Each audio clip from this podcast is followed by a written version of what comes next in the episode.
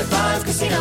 High Five Casino is a social casino with real prizes and big Vegas hits at highfivecasino.com. The hottest games right from Vegas, and all winnings go straight to your bank account. Hundreds of exclusive games, free daily rewards, and come back to get free coins every four hours. Only at highfivecasino.com. High Five Casino is a social casino. No purchase necessary. Void where prohibited. Play responsibly. Terms and conditions apply. See website for details at high the number five casino.com. High Five Casino. Before AI can help your business predict demand, accelerate growth, inform decisions, automate tasks, reveal insights, generate content, you have to trust it. Introducing Watson X Governance, helping you govern any AI as data, models, and policies change so you can scale it responsibly. Let's create AI that begins with trust with Watson X Governance. Learn more at ibm.com/governance. IBM. Let's create. I'm going out with the girls this weekend. Nails done, outfit stunner, and my skin? I know it's going to be glowing because I glammed up my shower routine with new Olay Indulgent Moisture Body Wash. It smells so luxurious and deeply moisturizes with its super rich, creamy lather that's bursting with vitamin B3 complex. So my skin glows and my confidence grows. Try new Olay Indulgent Moisture Body Wash for glowing skin in just 14 days. Baseball fans, BetMGM is giving you the chance to win a prize every day during the baseball season. Step into the batter's box for BetMGM's Swing for the Fences free to play game. Pick an area of the strike zone and take your best swing. If you get a single, double, triple, or home run, you'll receive a prize. Smash a home run to collect a bonus bet on us. Just log into your BetMGM sports account to get started. Then visit your promotions section to access the Swing for the Fences free to play game. There's nothing more exciting than going yard with the king of sportsbooks. BetMGM and GameSense remind you to play responsibly. Must be 21 plus and present in Ohio. Subject to eligibility requirements. Rewards vary depending on market and expire 24 hours from issuance. Gambling problem? Call 1 800 Gambler. In partnership with MGM Northfield Park.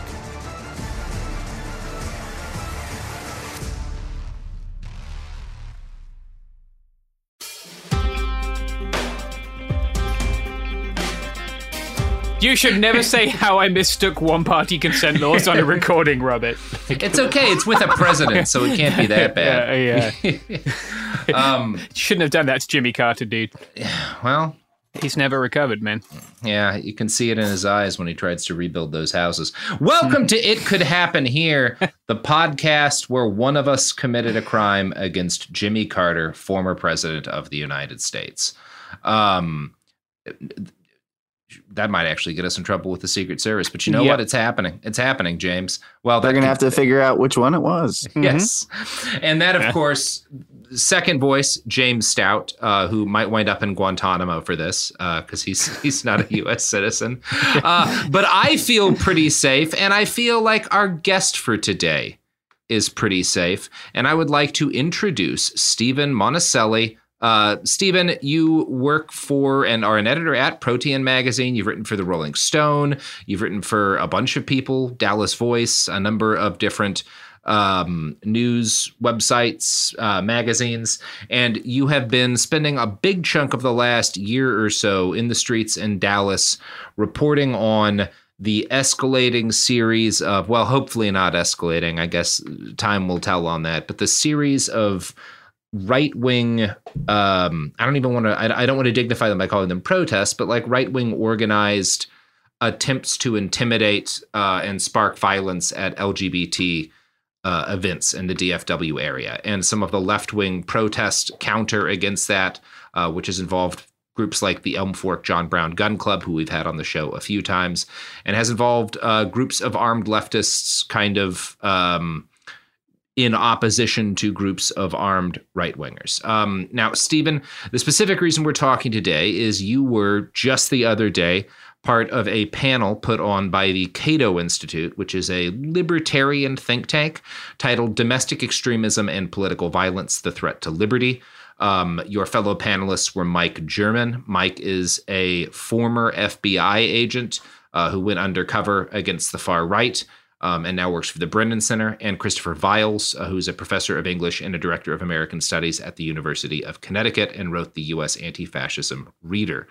Um, now, this was interesting for a number of reasons. Kind of in the lead up to this event, the Cato Institute published a graphic that showed a number of domestic armed organizations.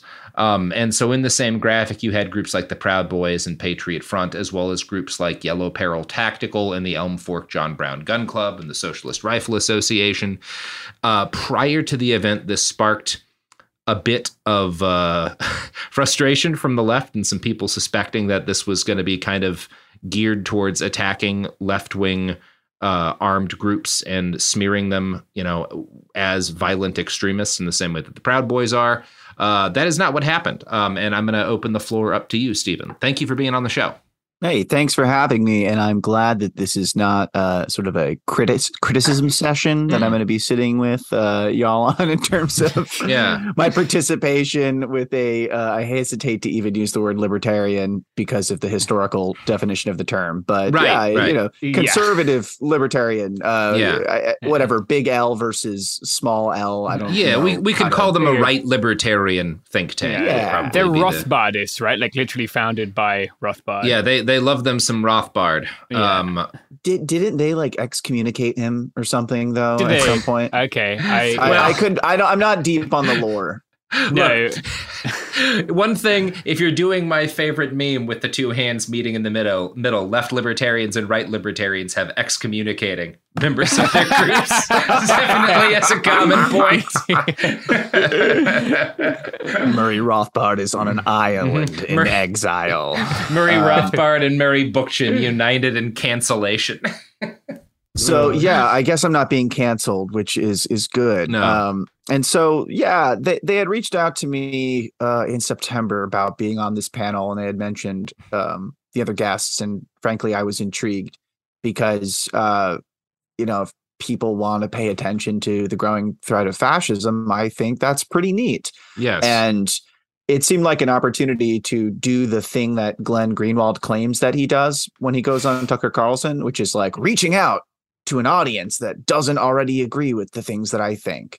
Yeah. Um, because he he just goes on because they're pals and they already all agree. So Yeah. um I digress. Uh, I thought it was maybe an interesting forum, and and I was really interested to hear um, from the other panelists in particular, because I had looked at what Mike German had written after his service in um, the FBI, and Mhm.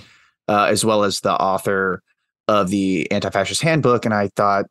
Well, if if Cato has invited all three of us, it, it's it's not going to go too off the rails in Yeah. terms of um, you know, sort of the false equivalency problems or it just becoming a session to bash on groups that aren't really the part of the problem. Interestingly Yeah. enough, the primary amount of bashing that went on was Mike German, former FBI, FBI agent, Yes. repeatedly, viciously criticizing the police and the FBI for their complicity with far right street movements. Yeah. Mike's been pretty consistent. I've spoken to Yes. him for like a couple of years, and I'm sure you people are probably aware of his presence by now, but yeah, he's been pretty consistent on uh, bashing the feds for failing to act on white supremacy for decades. And it's very it's uh, there's a number of reasons this is interesting that we'll we'll be getting back into, but I really do recommend people take a listen to this conversation between y'all. Among other things, there's there's some good history in there. We'll talk about a couple of things that got introduced that I don't 100% agree with, but there's some good history in there. And I I think more to the point, you get um, a lot of updates from your reporting in Dallas and a lot of kind of summaries of that, which I find very valuable and think will be valuable to people who have maybe been following it less.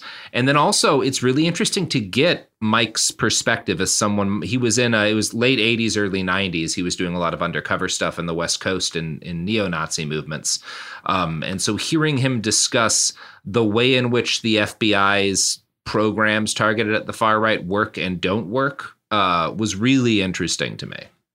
Oh, absolutely. That was the sort of the side of the story that I Mhm. knew the least about. Um, Christopher Vials, the professor, the guy who wrote the handbook, um, you know, I think he provided a very important set of historical uh, information that kind of helped iron out some of the issues in terms of the framing, perhaps, Yes. uh, and some of the inconsistencies, which I think we can dive into a little bit, or rather inaccuracies that kind of got slipped by um, and we weren't really able to address in the course of the conversation. Uh, but hearing him just put it so bluntly kind of took the wind out of me in a good way where I was like, I don't, I don't have anything else to add here. Uh, no Mhm. notes. Um, because he really made the point that yes, uh, some of these organizations work hand in glove with police officers at the local level, even at the federal level. He's witnessed it. He has a number of experiences that he cited where the FBI is basically saying, uh, do not talk about your cases involving white supremacists and these similar type of groups because there are people in the agency who are sympathetic. Um, and I think that's kind of uh, why I ended up on the panel because, in part, uh, the story that I've been covering around here with this harassment campaign over the past few months of LGBTQ groups and events, uh, part of the story is that policing has not really done anything to prevent, uh, you know, this incitement and harassment from continuing and, and occasionally turning violent. Not in the sense of uh, weapons being used other than bear mace so far, but in the sense of physical violence and uh, you know slurs and violent threats being hurled at people. Um, so I, I I think that Mike's points were really timely and and well said, and frankly, he's the kind of person that they needed to come from because otherwise they just kind of get smacked away as a leftist talking point by people who uh, probably have some internal biases or prejudice, prejudices that uh, prevent them from engaging with it when it comes from the wrong person in the wrong way. And there were a number of interesting kind of discussions happening. One of the thing that I was happy about is that while the initial framing, I think there was a lot of fear that you, you, all of these left wing groups were going to get lumped in with groups that have, to put it bluntly, tried to overthrow democracy. um, Right. Right. yeah. Yeah. We should point out that that's how the FBI does do it, right? Like, Yeah. they, they, for instance, they'll group white supremacists with like black identity groups as racial identity extremists or report statistics that way. Like that, that's that's how the feds see this. But yeah, they didn't, which is which is good. It's like a form of obfuscation uh, to do so. And um, you know, why would they do that? Well, maybe there's a few reasons they might do that, uh, especially if you ask someone like uh, Mike. Um, and, and you know, it's such a blind spot uh, for obvious ideological reasons for so many people involved. Yeah, and it it's um it was interesting because there was this bit in the middle of it where Mike, you know, uh, being a former Fed, walked through kind of like, well, it makes sense to me given the fact that law enforcement is is not able to be trusted in a lot of instances and often is working hand in glove with these far right groups that that want to harm marginalized people that they would seek to arm themselves. Um, and that prompted from the um, the fellow who was actually um, kind of uh, the the organizing the the the event, Patrick Eddington, who's a, a senior fellow at the Cato Institute, him to point out, and and he was, I would have to say, broadly fair, um, and generally he seemed a little bit kind of. Um, uh he he had this attitude you you, you get sometimes around libertarians where he's, he was like there was a moment where he was like well i'm glad some on the left have finally started accepting the second amendment and stuff like that. Um but but he had a he had a moment where he expressed a concern um which was the his fear about the possibility that if you keep having these events at some point you're going to have two groups of people who are armed shoot at each other. Um yeah. Which is we have we've been right up to that line. You have had exchanges of fire. Just thinking in Portland, you had a moment where a, a single right wing individual with a handgun fired into a group of people. Thankfully, didn't hit any. Two people in the anti fascist side fired back and forced him to flee.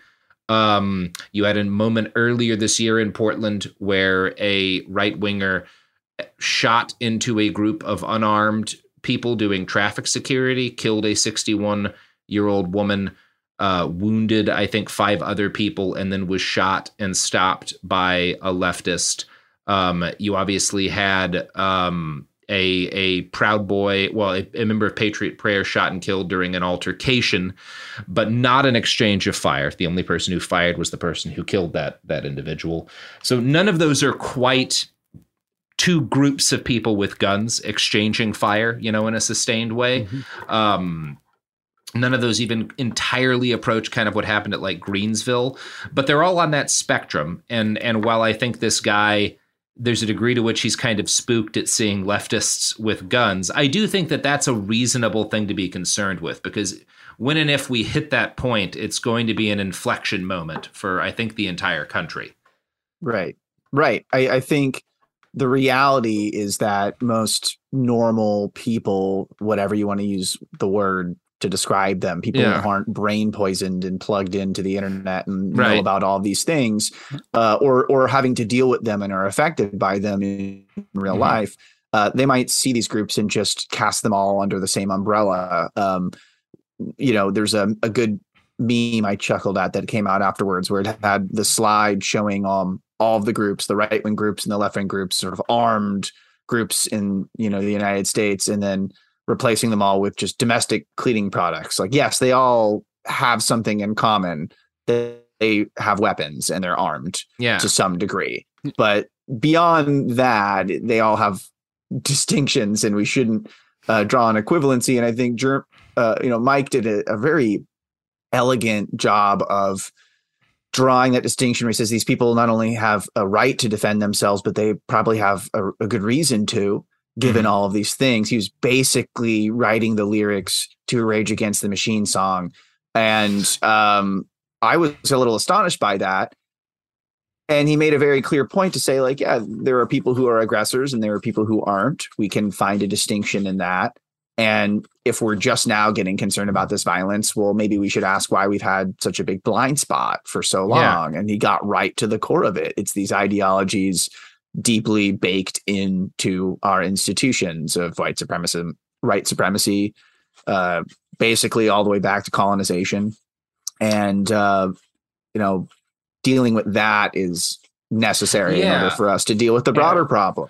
And, and and I think he he was very clear to say like the things that were required to get to that point of like a potential shootout would be a total breakdown in policing Yes. And, yes. and so he played placed the blame at the feet of the police. Basically said it's their yeah. goddamn fault that people feel the need to do this because if they just focused on the crimes that Proud Boys commit in the Dallas area, uh, you know, basically minor assaults and stuff, they would trace it back to the people that are committing them and they would cut down on these escalations. Yeah. Because yeah. the same people are the ones that show up to these events time and time again.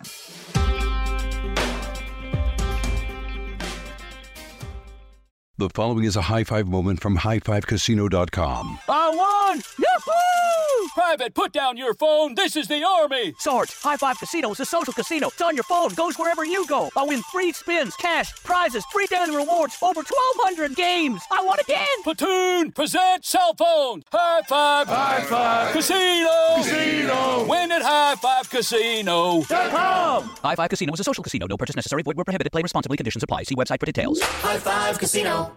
Happy Pride from TomboyX. We just dropped our Pride 24 collection. Queer founded, queer run, and creating size and gender inclusive underwear, swimwear, and loungewear for all bodies so you feel comfortable in your own skin. Visit tomboyx.com to shop. During the Rite Rug Flooring Hello Summer Sale, you'll find savings throughout the store, all backed by the right price guarantee, including carpet with a lifetime stain warranty, only $159 installed with pad. That's right, 159 includes expert installation as soon as tomorrow. Visit riterug.com, R I T E R U G.com to find a showroom near you or schedule a free in home shopping appointment. Say hello to summer and save. Rite Rug Flooring, right here, right now. Baseball fans, BetMGM is giving you the chance to win a prize every day during the baseball season. Step into the batter's box for BetMGM's Swing for the Fences free to play game. Pick an area of the strike zone and take your best swing. If you get a single, double, triple, or home run, you'll receive a prize. Smash a home run to collect a bonus bet on us. Just log into your BetMGM sports account to get started. Then visit your promotions section to access the Swing for the Fences free to play game. There's nothing more exciting than going yard with the king of sportsbooks. BetMGM and GameSense remind you to play responsibly. Must be 21 plus and present in Ohio. Subject to eligibility requirements. Rewards vary depending on market and expire 24 hours from issuance. Gambling problem? Call 1 800 Gambler. In partnership with MGM Northfield Park.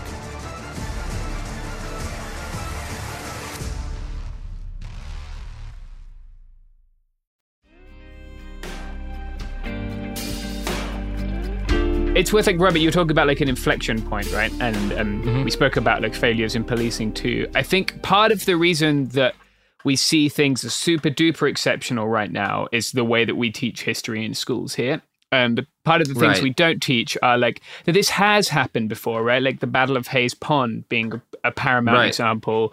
Uh, if we look at the like the standoff at Wounded Knee or the Second Battle of Wounded Knee or whatever you want to call it, and uh, like throughout the civil rights movement, right? Um, there's a book uh, by Rob Williams about uh, a contemporary book uh, about the use of firearms in the civil rights movement that people can read. And like all of this stuff did happen then, and this same tension that we're feeling now about like a society pulling itself apart and will it lead to a civil war also happened then, and people felt this then too, and we we well the progress was made at that time. We we didn't fix everything, right? Like that's why we're having this discussion now. But like I think the fact that we've removed so much of that, specifically the violence and the use of guns, from our discussion of the civil rights movement, sometimes leads us to see what's happening now as like really particularly exceptional, and it's not. Like, Yeah.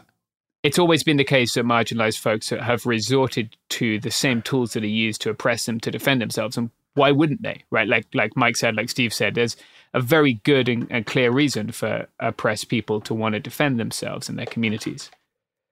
The And- only analog that we were able to bring up in the conversation is like the pink um Pink Panthers. Pink Panther Yeah, Patrol, yeah. which was, you know, something that a lot of people don't know about. And we did get a little bit of opportunity to discuss, you know, the Black Panthers and how community defense is a different set of reasons for arming yourself and having knowledge of the Second Amendment and all those sorts of things than, you know, um, going outside in an event hosted by an organization you have no interest in belonging to, wearing your guns on your body Yeah. to send a message.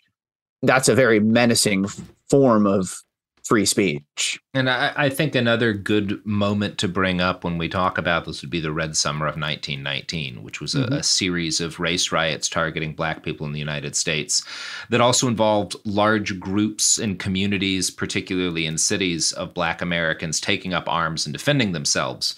Um, and, and was fairly enormous in its death toll. Hundreds and hundreds of people were killed. Yeah. Um, it's it's really a pretty nightmarish moment in history, but it's the thing when you have groups, and we're about to have someone on from from Yellow Peril Tactical, when you have groups that are specifically organizing and saying like we are organizing, we are teaching skills for people to become armed because we are afraid that we and people like us will be victimized. It's stuff like the Red Summer that they're directly looking at. It's not theoretical, you know.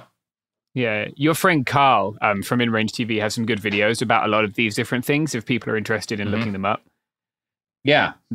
Um, and I think probably we should bring on our next guest for tonight, uh, and and Stephen will be staying on as well. Uh, Snow from Yellow Peril Tactical. Snow, do you want to introduce yourself and your organization for folks who may not be as uh, as familiar with this stuff as we are? We we briefly covered y'all a little bit earlier in this, but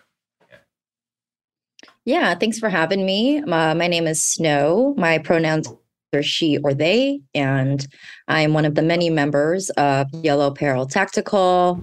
We are a collective of leftist Asian Americans um, under the shared ideology of being anti authoritarian. Um, and we talk about all sorts of things, um, but particularly how to develop firearm skills and also community defense and the occasional shitpost. And uh, first question, just because we're talking about this Cato Institute thing that Stephen was on, have you had a chance to listen to that yet? Since y'all I wound watched up it twice. featured I have Yeah. four pages of notes. Oh, Hell yeah. Let's Well, go. Hell why- yeah. Yeah. Why, why don't we start here? Yeah. Go off. You know, okay, like the chat was lit when we first saw that we were mentioned. We were like, wow, we fucking made it. Because originally we started as a shitpost account and then we were like, oh, people actually care.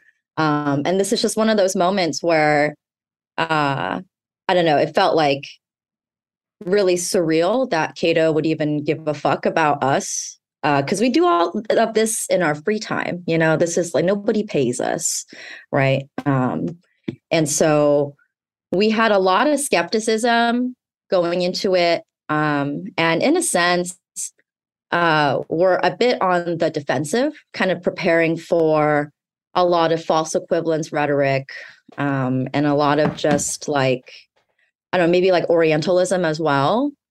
Um, just given the history of how like Westerners have viewed Asian culture. Um, but ultimately, like the consensus has been that we were pleasantly surprised of how balanced it was. I thought overall it was very intriguing, and I got some good, some good quotes written down. But I don't know if you want to go into those now or later or what. Can we start with having? I really want to like anchor this in having you explain what community defense means, like so people can understand why, and then we can go off on what people said on you. Yeah. Um, so earlier y'all were talking about like um the 1919 riots and it actually reminded me of like the Pacific Coast race riots of 1907. Oh God, and yeah. a bunch of communities were like murdering and committing violence against um, Asian people, right? And 1907 was not that long ago. Um, and in a sense, it, it never has gone away. Um, and, you know, I think um, Chris Vials said it, like, put it nicely when he was like, you know, in the backdrop of a lot of anti Asian violence. Um, it's just that it's been a lot more prevalent um, among Asians specifically. That doesn't stop, you know, like boba liberalism, identity politics from happening, where there's not like a grander vision of like what's going on at large. Um, but we know that like our communities are under attack and the cops don't give a fuck about us. And if anything, they just make it worse most of the time. Uh, and so it's truly up to us because, you know, cops don't prevent crime, they come after and they fuck it up. Um, and it's not something that has come easily to me personally. I've been in denial about it for a lot of years around thinking like if I just avoid going out late at night, if I am always walking with a buddy, if I just, you know, spend 20 minutes looking for a closer parking spot, it'll uh, prevent me from being harmed. And ultimately, like, that's just me being in denial. Um, and part of it, another realization is like being strapped. I conceal carry every day. That's not going to deter someone from attacking me because of how I look. Uh, without doxing myself, I just look alternative, right? Um, and knowing that that puts me at risk has never deterred me from wanting to express myself with how I look, but I know the risks. And that doesn't stop people from me. But part of it is like, I'm not going down without a fucking fight. Like my ancestors have come too fucking far. We kicked out the French, we kicked out the US, right? Uh, and now I'm, the, I'm in their turf. I've infiltrated the wire. Um, but that doesn't mean, but you know, it it doesn't mean that it's going to stop them from harming us. Um, and you know, we know that we can't live in a fever dream where every single fascist on this planet will be gone. Um, but at the very least, like my life goal is to make them think twice uh, No, and them scared a little bit. It, it's interesting because you you bring up sort of what I think is a really good point, which is that like even if you're if you're in your day to day life, the fact that you're carrying a gun isn't going to stop somebody from starting you know an interaction with you that could turn violent because you just look the way that you look. I do want to talk a little bit about what's kind of the opposite thing and is, is sort of part of why I think folks were a little on edge when this event got announced and you know that graphic came out that had as we've discussed yellow peril tactical alongside you know these these these other groups. And there's one of the things that kind of results from the way gun culture works is that there's a, a very recognizable kind of um, uniform. Um, that you see particularly you've seen it with the boogaloo boys you see it with groups like the proud boys. It's the it's the thing where you've got a plate carrier uh, a belt you know an ar or some other kind of long gun helmets and, and usually other tactical gear on it. Um, and this kind of th- this outfit so to speak has kind of evolved over time. It, it, it really is a result of the war on terror. And it's both an aesthetic choice, and there's a huge number of companies that exist, particularly on the right, to provide people with aesthetic options for kind of having all of this gear that are are sort of ideologically symp- simpatico with them. Um, but it's also just actually a prac.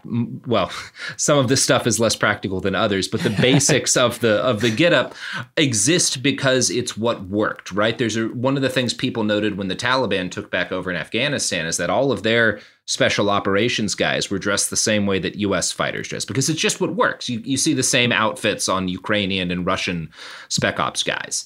Um, and one of the things when we when we're looking at kind of domestically, when you have people who are organizing and going out in the world armed as part of a public event, is that to people who are not familiar with what's going on, it it can be hard to tell them apart sometimes. And that is that strikes me as a thing that the left particularly needs to deal with because uh, both in kind of in the media and also out in the field, you don't want to be mistaken for groups like the Proud Boys. And Stephen, I, I want to start kind of with you here because I think your your reporting has always done a really good job of kind of making that difference clear. If you kind of have any thoughts on that, and then we'll we'll we'll go back to you, Snow.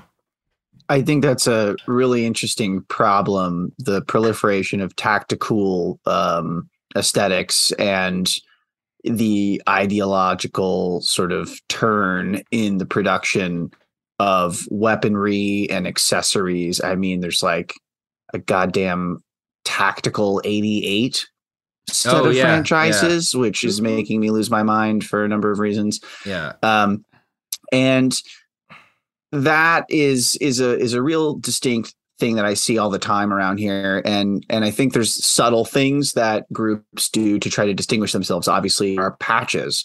But in order to see a patch, you have to be close enough to someone in order to even find it legible. So then, okay, you have flags, um, but then you also have to know what these flags are. Uh, something that some groups around here have done uh, when they're you know sort of protecting an LGBTQ event is they'll have uh, flags affiliated with the LGBTQ movement. But once again, you have to know what those are, and and more and more people know what those are these days. So that's a way in order to distinguish themselves, but it still takes a second for you to see a group of armed people and then process, you know, exactly all of these sort of semiotic markers of who they are and what they're doing. Um, because if they have a different set of those things, it can be a very different set of conclusions that you can walk away from if you identify them.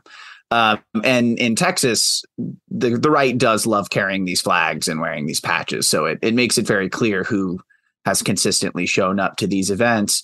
Um, but like the reaction of normal people, if uh, a group of armed people are leading a protest, is to kind of be like, "What the heck?" Double take. Maybe they'll start filming it because it's the craziest thing that they've seen that week. Um, and ultimately, you know, they have to kind of know some contextual clues in order to even make these distinctions, uh, particularly when you're talking about groups like, um, you know, John Brown clubs or uh, Yellow Peril, where you're there's concerns around OPSEC or InfoSec, and you don't want to necessarily reveal your identities because you're already a part of a group that's facing violence at a disproportionate rate and maybe you're you know potentially targeted by the FBI at a disproportionate rate like a uh, the former FBI officer interestingly noted during the Cato mm-hmm. conversation mm-hmm. that yeah you you may have an even harder time sort of distinguishing yourself and and making it known who you are um, so it's an interesting challenge I don't know if I have uh, sort of any lessons from it other than that you know these classic signifiers also seem to work sometimes they're kind of kitschy or um, you know seem ridiculous but it's kind of the same thing like you said about the spec ops stuff like mm-hmm. it's been used for centuries. Yeah. Um, stuff like this has been used for a long time because it works because you immediately can comprehend is this person with a gun here to kill me or to protect me? Yeah yeah. That's that's really interesting because I, I, I obviously i have a complicated history with flags, but there's few better ways to to inform other people about what a group of folks is doing than yeah. having one. Um, yeah, now, as long as you're not conducting an ambush and that's an yeah. offensive maneuver, and then suddenly you know, yeah. it's like as long as you're cool with being like we're here, yeah, and this is what we're doing, a flag is exactly the thing that you might want.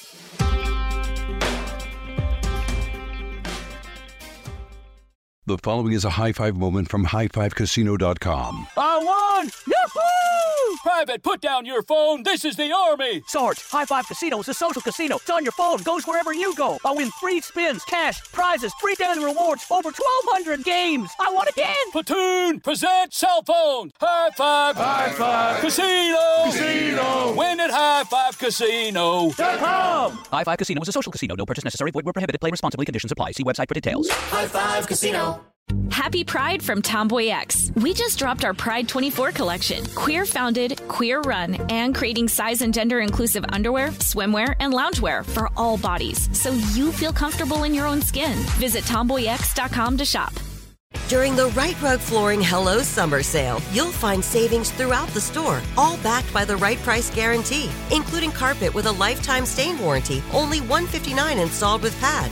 That's right, 159 includes expert installation as soon as tomorrow. Visit riterug.com, R I T E R U G.com to find a showroom near you or schedule a free in home shopping appointment. Say hello to summer and save. Rite Rug Flooring, right here, right now. Baseball fans, BetMGM is giving you the chance to win a prize every day during the baseball season. Step into the batter's box for BetMGM's Swing for the Fences free to play game. Pick an area of the strike zone and take your best swing. If you get a single, double, triple, or home run, you'll receive a prize. Smash a home run to collect a bonus bet on us. Just log into your BetMGM sports account to get started. Then visit your promotions section to access the Swing for the Fences free to play game. There's nothing more exciting than going yard with the king of sportsbooks. BetMGM and GameSense remind you to play responsibly. Must be 21 plus and present in Ohio. Subject to eligibility requirements. Rewards vary depending on market and expire 24 hours from issuance. Gambling problem? Call 1 800 Gambler. In partnership with MGM Northfield Park.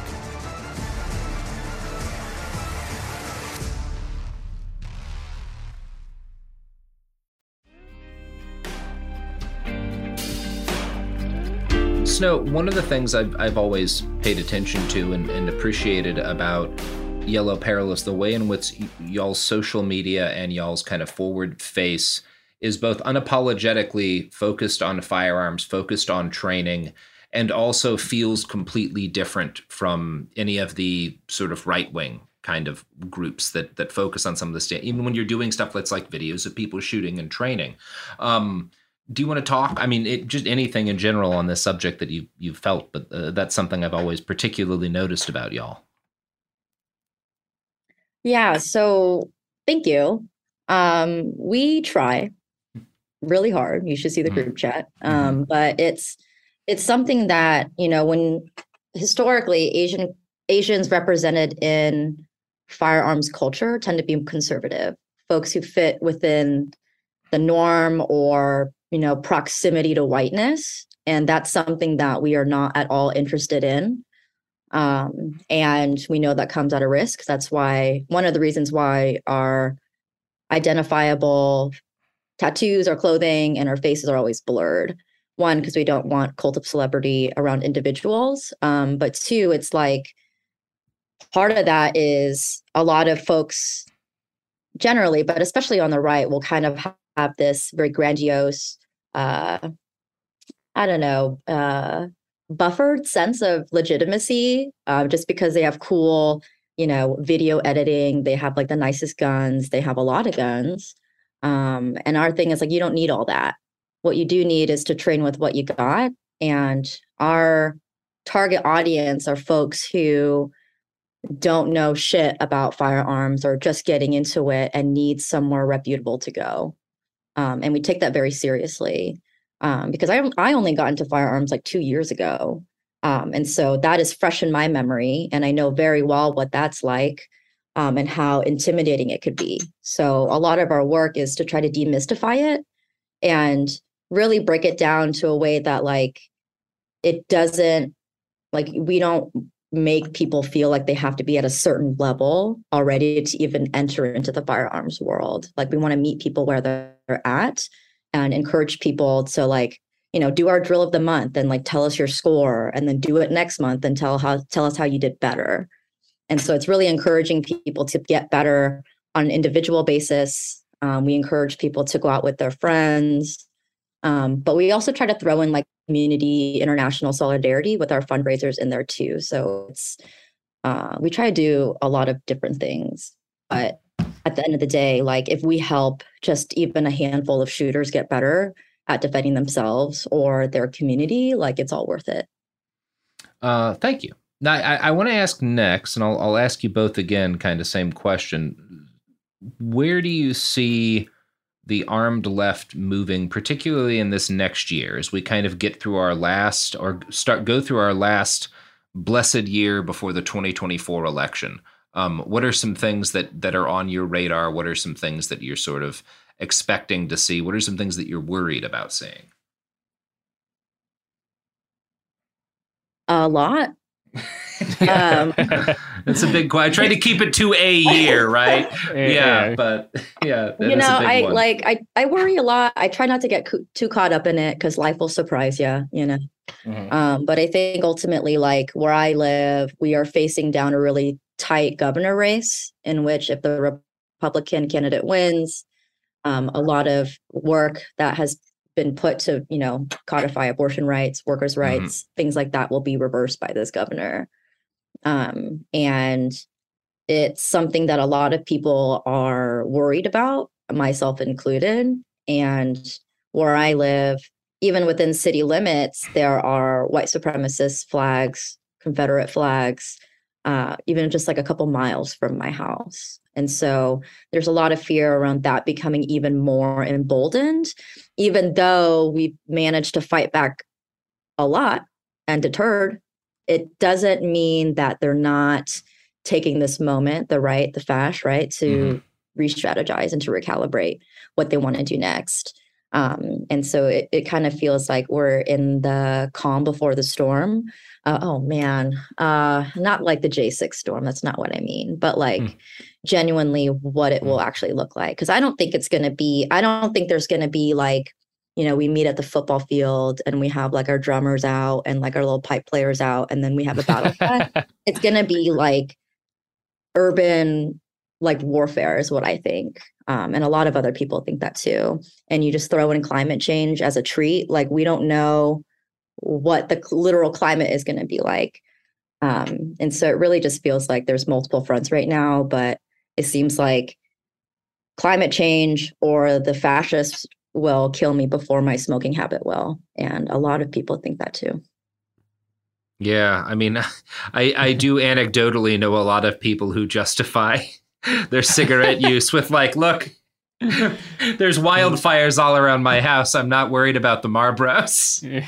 it is it is October and the city of Portland is blanketed in smoke. I don't know if the cigarettes are going to get me.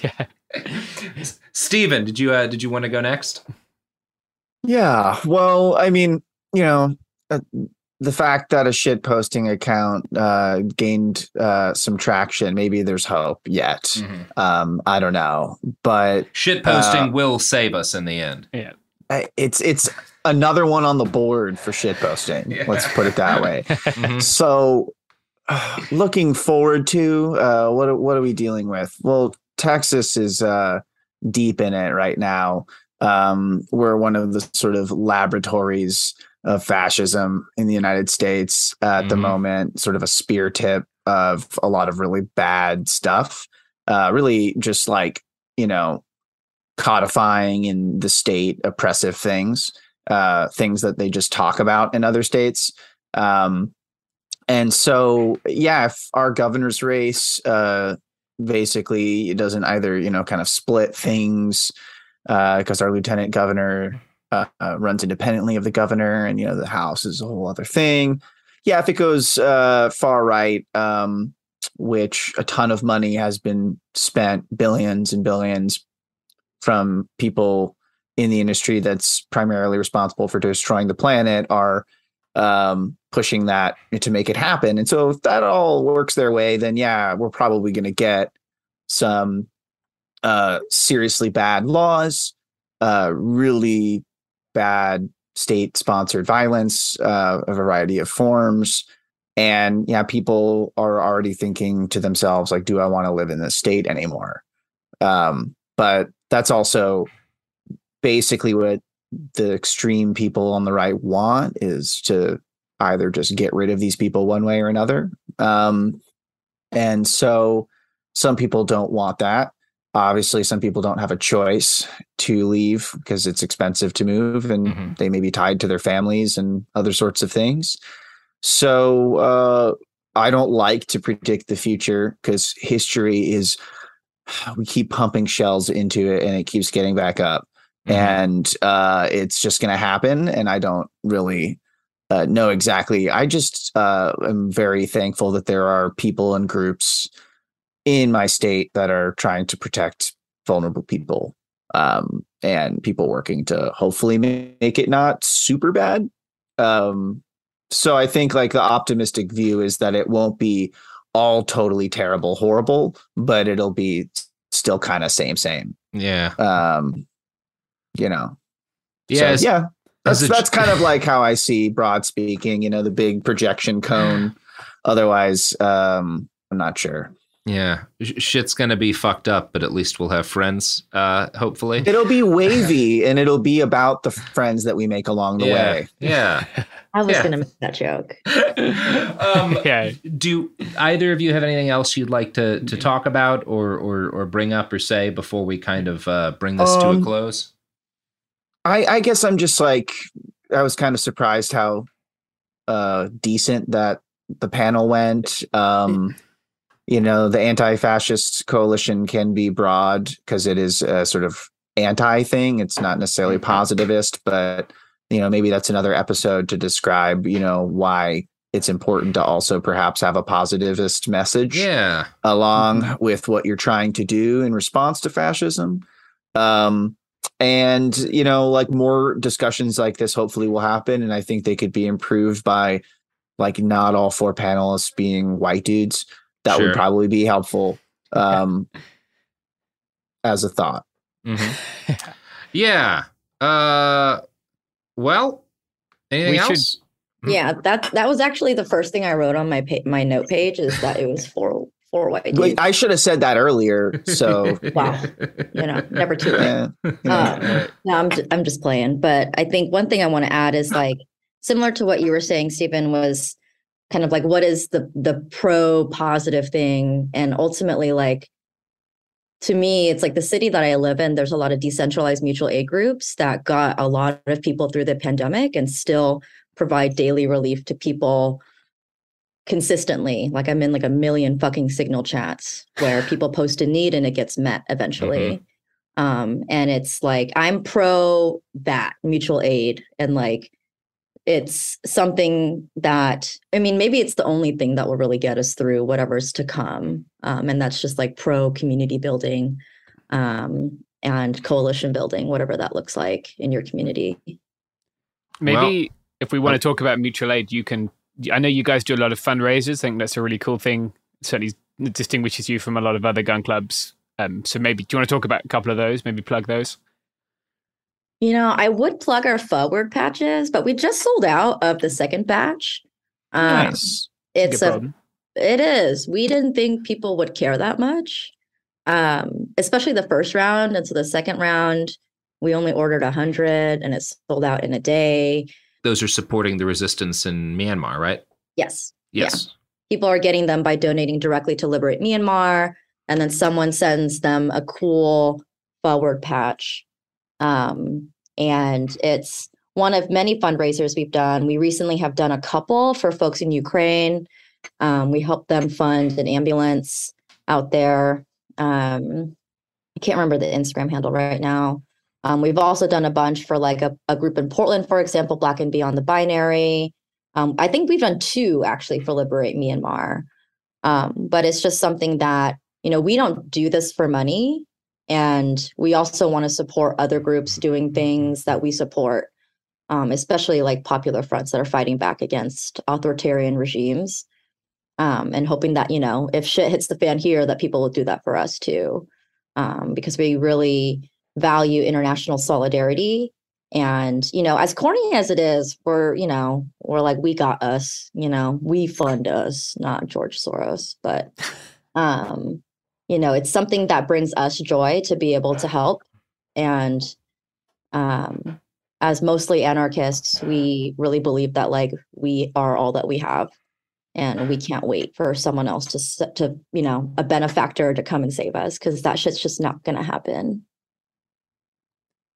Yeah it's great. Where can folks find you on the interweb they want to follow along? you can find us on instagram at yellow.peril.tactical you have to spell it out i think because i think we're shadow banned right now um, our twitter regrettably is ypt actual uh, we also have a website, just yellowperiltactical.com. We just took it so no one else could. Um, but that's where you can mainly find us. Uh, we are primarily on Instagram, um, but most of our stuff is on Twitter. If you really want to sh- see a shit post, go on Twitter. Uh, we recently got into it with this person in Oregon over the gun control measure. Um, and let me tell you, it was a hoot, um, but also a little like maddening because this guy yeah this guy Yeah. actually ties into how we opened the episode because he was he he's a, a local liberal uh thought leader guy who uh um saw two pictures of people with guns one of them being fascists and one of them being one of y'all and was like clearly these are the same thing um yeah. it was a good time. Uh, vote no on 114, in my opinion, uh, if you're in the state of Oregon. But we'll talk about that at a later point. Stephen, um, you want to plug your first off? Obviously, really good work um, on the panel. I want to plug that for folks because I, I think it is really worth a listen.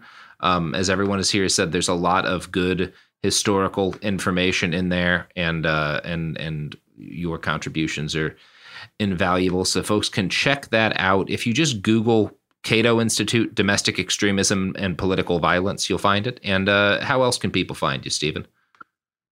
You can also find me on Twitter. Um, I will make sure that my handle is there. It's uh, at Steve Vanzetti, S T E Vanzetti, as in the, you know, one of the two that got killed by the state unjustly.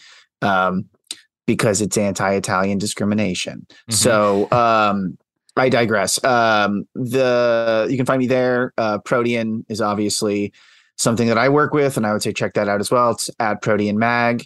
Uh, that has a website, proteanmag.com. Um, and anything else that you want to know about me, you can either find uh, on Twitter or Google. There's really only like two guys named Stephen Monacelli in the entire state, United States, and the other one's like a CPA in his 60s. So that's just not that one. Um, and yeah, you can find me there. Excellent. Um, well, I'm glad we got to end on a Sacco and Vanzetti reference. And uh, yeah, everybody go help somebody. It Could Happen Here is a production of Cool Zone Media. For more podcasts from Cool Zone Media, visit our website, coolzonemedia.com, or check us out on the iHeartRadio app, Apple Podcasts, or wherever you listen to podcasts. You can find sources for It Could Happen Here updated monthly at coolzonemedia.com slash sources. Thanks for listening.